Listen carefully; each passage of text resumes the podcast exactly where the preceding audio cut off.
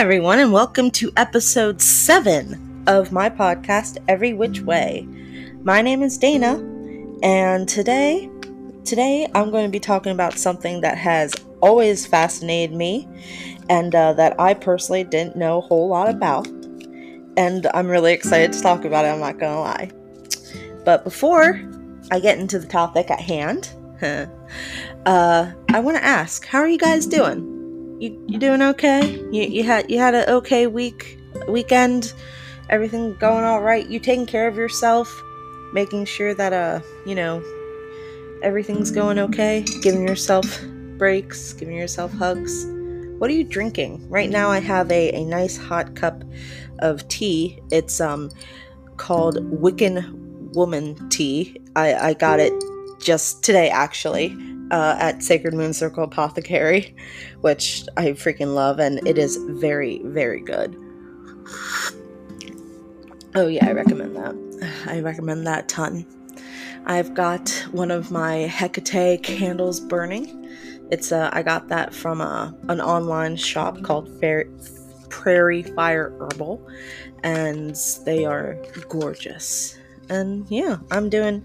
You know, I had a really good day today. I went to a woman's circle, and it was, they're all always amazing, but today was just spectacular. So, on to the show, shall we? Today, I'm going to be talking about bone reading, also called throwing bones, or osteomancy. The exact origins, as far as where it first originated, I suppose, are unclear, but a lot of people, a lot of scholars speculate that probably from African tribes is a bet, but this is something that cultures from all over the globe have practiced.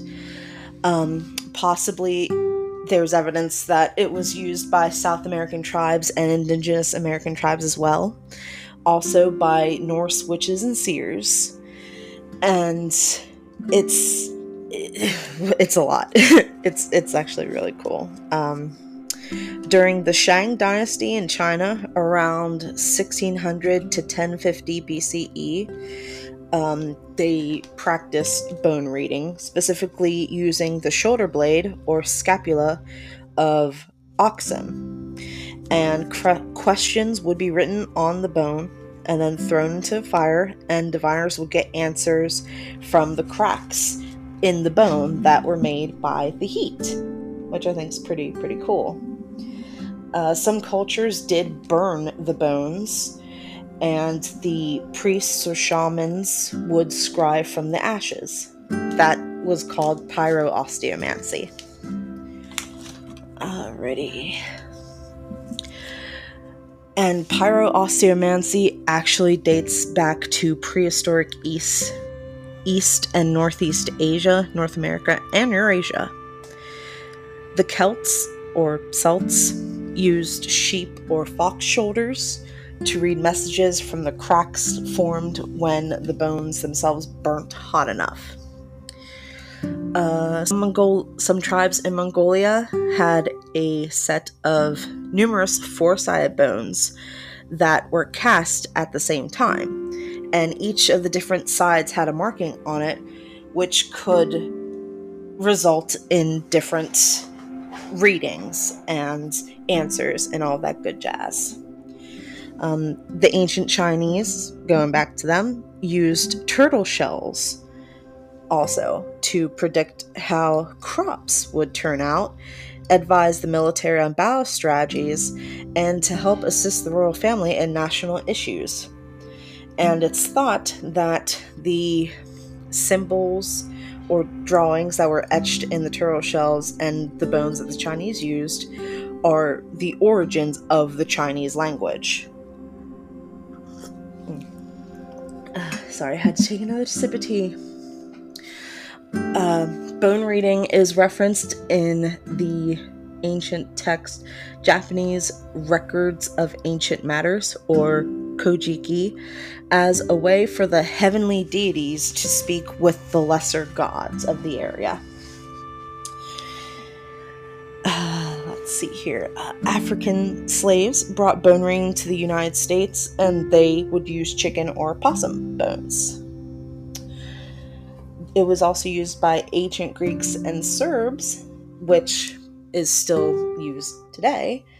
And there have been a few records from warriors of the Greek War of Independence that referenced people to reading the bones at feasts. That was a real popular thing that they liked to do. There are sites in Mongolia dating back to 3,322 BC documenting pyromantic scapulimancy. And scapulimancy is specifically when the shoulder bones are used to divine. And they were referenced in divination manuals. Alrighty. Next page. There we go. Ah, yeah. So, oh goodness, I'm gonna butcher this. I just know it. Scapulae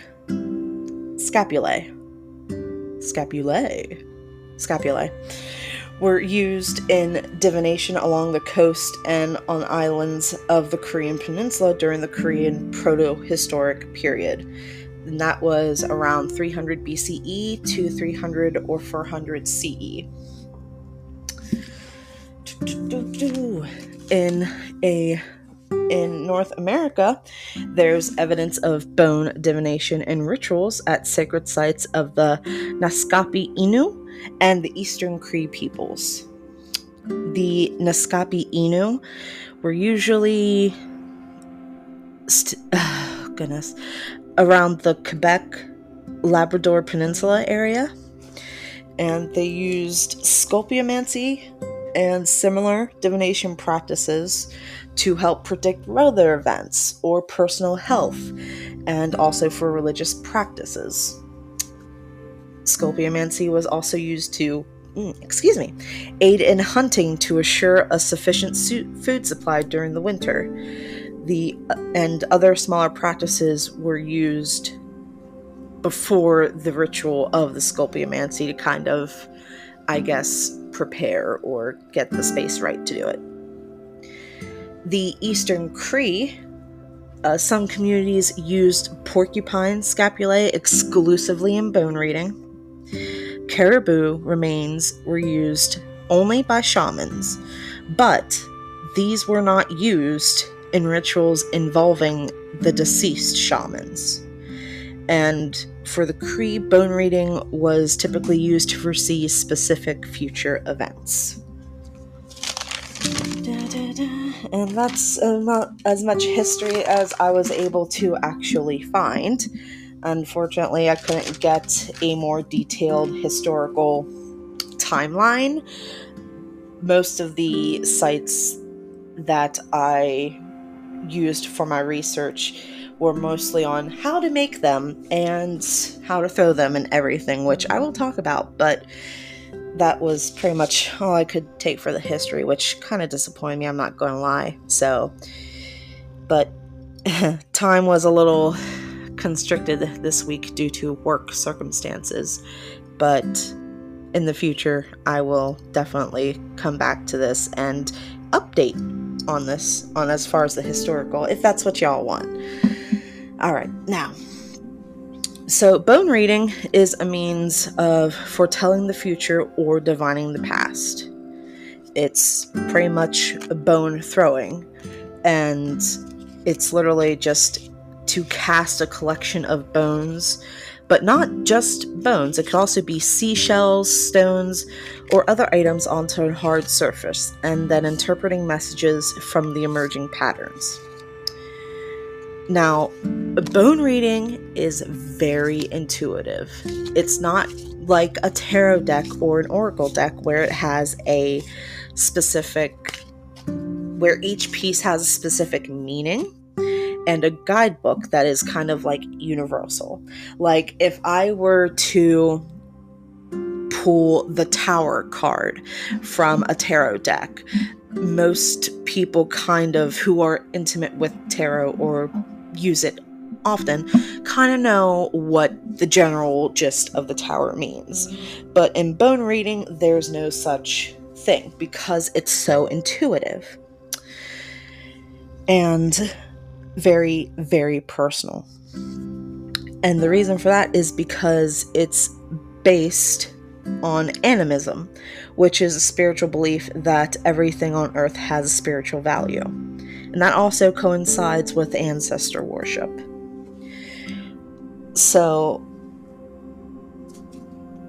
when owning a bone set specifically for divination, there's this understanding that goes with it that it's tied, as you know, as for the set, that it's tied to one or many animal spirits. And I think that makes sense because they are literally bones. Some traditions have bones with symbols or etchings on them and would draw them from a bag or a bowl and analyze by the order that they're drawn from.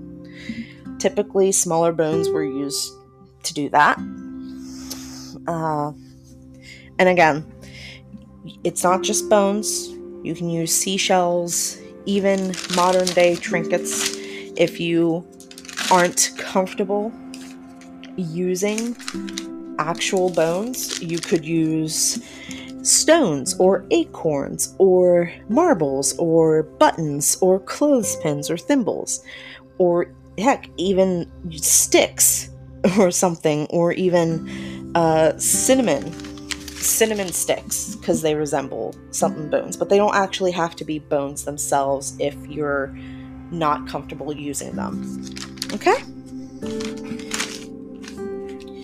Now, as I've said before, it is a highly intuitive practice. So, bone sets are going to be personal. Very much personal. And as a result, no two readings and sets are going to be the same. Let's see here. Sorry, my notes are kind of all over the place, as is my mind at the moment. But okay, so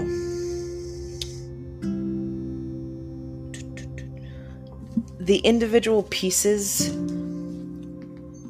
aren't as important so much as how they fall, where they touch, the distance or lack thereof of each piece to help answer the question. And the most vital step of bone reading is actually creating your own set. And this makes sense because if this is more intuitive than tarot or oracle, then it would make sense that it would rely more on your intuition. So, let's say that you want to make your own bone set for divination. How would you go about that? First, let's start at the very beginning. Where would you get your bones? Well, there are a few options. You could, probably one of the easiest, is a butcher or a slaughterhouse. But from the resources that I read, these are not usually considered great options due to the condition and the treatment of the animals. So with bone reading, you kind of, for me, it's like with tarot cards, you want to have a good rapport with them. You want them to feel your energy and kind of get to know you. And they have to be willing to do that. You wouldn't just go up to a horse and if it was not in the mood and just jump on its back and expect it to giddy up like a little pony. That wouldn't work. More likely you get kicked. If that makes any sense. But aside from the butcher or slaughterhouse, you could acquire bones on a hunting trip or in metaphysical shops. Even Etsy has some for sale, but make sure that you're doing your research and not just buying the first one that you see because it looks good or it's cheap or something. Make sure you do your research. Or you could collect them yourself, like on a hike or from a pet that may have passed away. You could save some of their bones and have that connection with them. It's very heavily based on having a connection with the animal spirit or spirits that you'll be working with. That's the bread and butter of this. And again, if you're not comfortable using real bones, and hey, totally get it, okay? You can use fake bones, or again, cinnamon sticks or marbles, stuff like that. All right, so let's say that you have your bones. What would the next step be after getting them? Well, you're going to want to cleanse them. And you're going to want to cleanse them in a variety of different ways. Now, I'm not saying you have to use all of these ways, but there are a variety of different ways to cleanse them. So you can use incense. You can burn herbs and use the smoke to smoke cleanse them. You could leave the bones in salt. You could bury them in the earth. Yeah, where else would you bury them? In the water? No, you could bury them in the ground and let them be cleansed that way. You could set them out in the sun or the moonlight, but don't set them out too long because that could damage them. You could sound cleanse them with a drum or bells or your own vocal cords if that's what you so desire. Or you could cleanse them with water, but again, don't use too much because it could very well damage them. Excuse me, I have to take a drink. My throat is so dry right now. Alright, so after you cleanse the bones, you're going to want to bless them. And you can do this however really you see fit. If you want to do a big to-do ritual, you're more than welcome. If you want to cast a circle and invoke the elements to do that, also very valid way. If you want to vocalize your intention to them, also a good one. You can anoint them with oil. Stuff like that. Whatever you feel is a good way to bless them, go for it. You're gonna want to carry them with you. So they get to So they get to know your energy. But again, be careful with that, because if you're experiencing a bad day, you're going to want to have to cleanse them afterwards because you don't want that icky negativity on them. And after that, if you want, you can decorate them.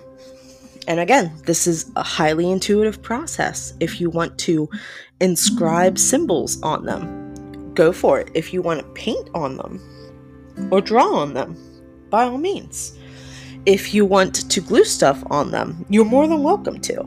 Just make sure that you use acid-free glue, or the bones might develop yellow stains and stuff like that, and you don't want that. You want your set looking as nice for as long as you can. But however you want to decorate them, they're yours. You're going to be using this set, so you can pretty much do whatever you want with them. And that's pretty much it. In addition to all of that, if you want to, you can give them a name. Like, say, this is Rachel. This is my set. Their name's Rachel.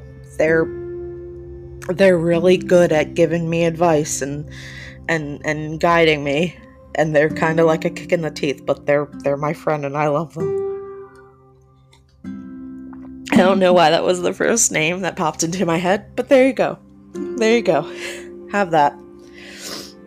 If you want to assign them genders, you're more than welcome to do that, but you don't have to if you don't want to. This is your set. You can do whatever you want with them. If you want to call them Ricky Bobby, by all means. That being said, please be careful of cultural appropriation. Because while throwing bones in and of itself is not a closed practice, there are some cultures and rituals that when using them are specific to that culture. So for example, if you are not born into a family line that practices voodoo. You are not permitted to learn or do the rituals of that practice because you're not born into it. Now, if you want to, I guess learn was a bad word. If you want to just read about it, you can. But it's specifically some of the things are just for those people born into that. And I think that's fair. All right, so like back to the cultural appropriation. I have some examples like coyote spirit. That is something that is sacred to the North American native populations. And unless you were born into with native blood, it's discouraged for you to use that as it is their sacred animal. The jaguar from Mexico and South America is sacred to the Guarani nation. And unless you're born into that nation's blood, you probably definitely should not be using those bones, especially since, you know, it's an endangered species. It's illegal to have those bones. Now, when you cast your bones, you're going to want to do so on a prepared surface. And you're going to want to throw them after you've asked a question. And depending on how they land, gives you your answer. And again, for like the millionth time, this is very intuitive. If you feel like, you ask a question like, should I have pizza tonight? And you throw the bones. If you feel like they're saying, nah, you probably shouldn't, then that's the answer. Excuse me. Sorry, I didn't mean for that to sound as sarcastic as it came out. Really didn't. But if you have bones that have different sides, you can have one side mean yes, another side mean no, or another side mean maybe. It all depends on you and how you interpret it. And so with that, they should represent something important to you and should be roughly around the same size. They don't have to be, but it's usually a good thing to have them around the same size. One method I was able to find is called the four directions method. So on your surface, you can separate it into east, south, west, and north. So the different directions. And you can toss your objects onto that surface. And depending on where they land, that gives you an answer. So, for example, if you were to toss... Let's say you're not using actual bones, but you're using like little kids' toys or something because you have like a little baby. So you have a rattle. Let's say that rattle lands in the north quadrant. Well, someone might be pregnant or trying to get pregnant or something like that. And that's just an example. Oh, goodness. Huh. And that's pretty much all I have for you today. As far as this, but I was actually really very fascinated, and I learned a whole heck of a lot when doing research, mostly about the actual creating and casting, but still, I thought it was pretty cool, and it was different. It's something different. I myself have a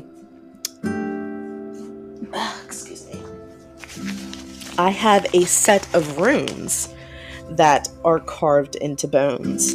And they are really cool and so precious, and I love just having them and using them. They're very precious to me, but they were ethically sourced. So, yeah, that's all I got for you on that, at least for right now. Who knows? Maybe I'll come back and revisit some of these early episodes when I get good and stuff. But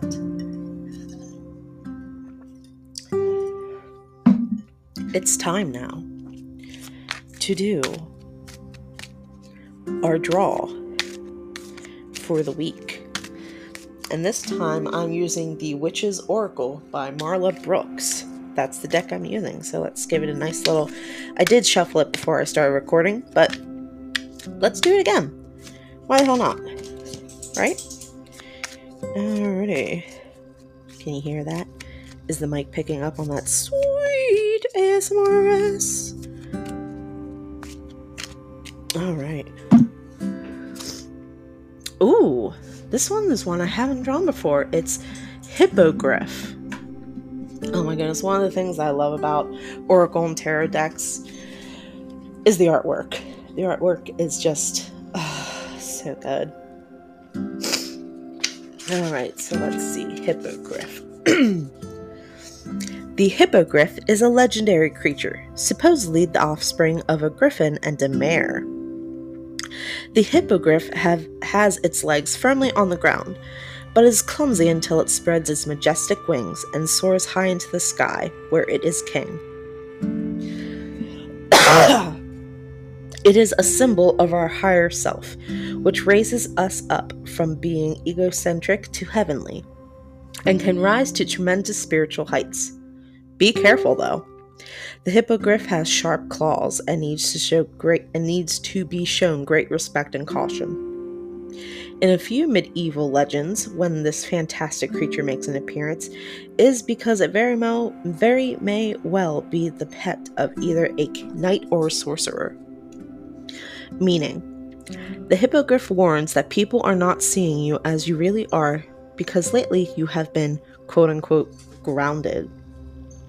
Your spirits are down, and only your awakened, ungainly side is on display. It's time to take to the air and fly. The crystal for this is the peacock ore. Peacock ore, a common name for ores of iron and copper, is seemingly ordinary until it oxidizes, wherein it reveals vivid shades of gold, red, and peacock blue.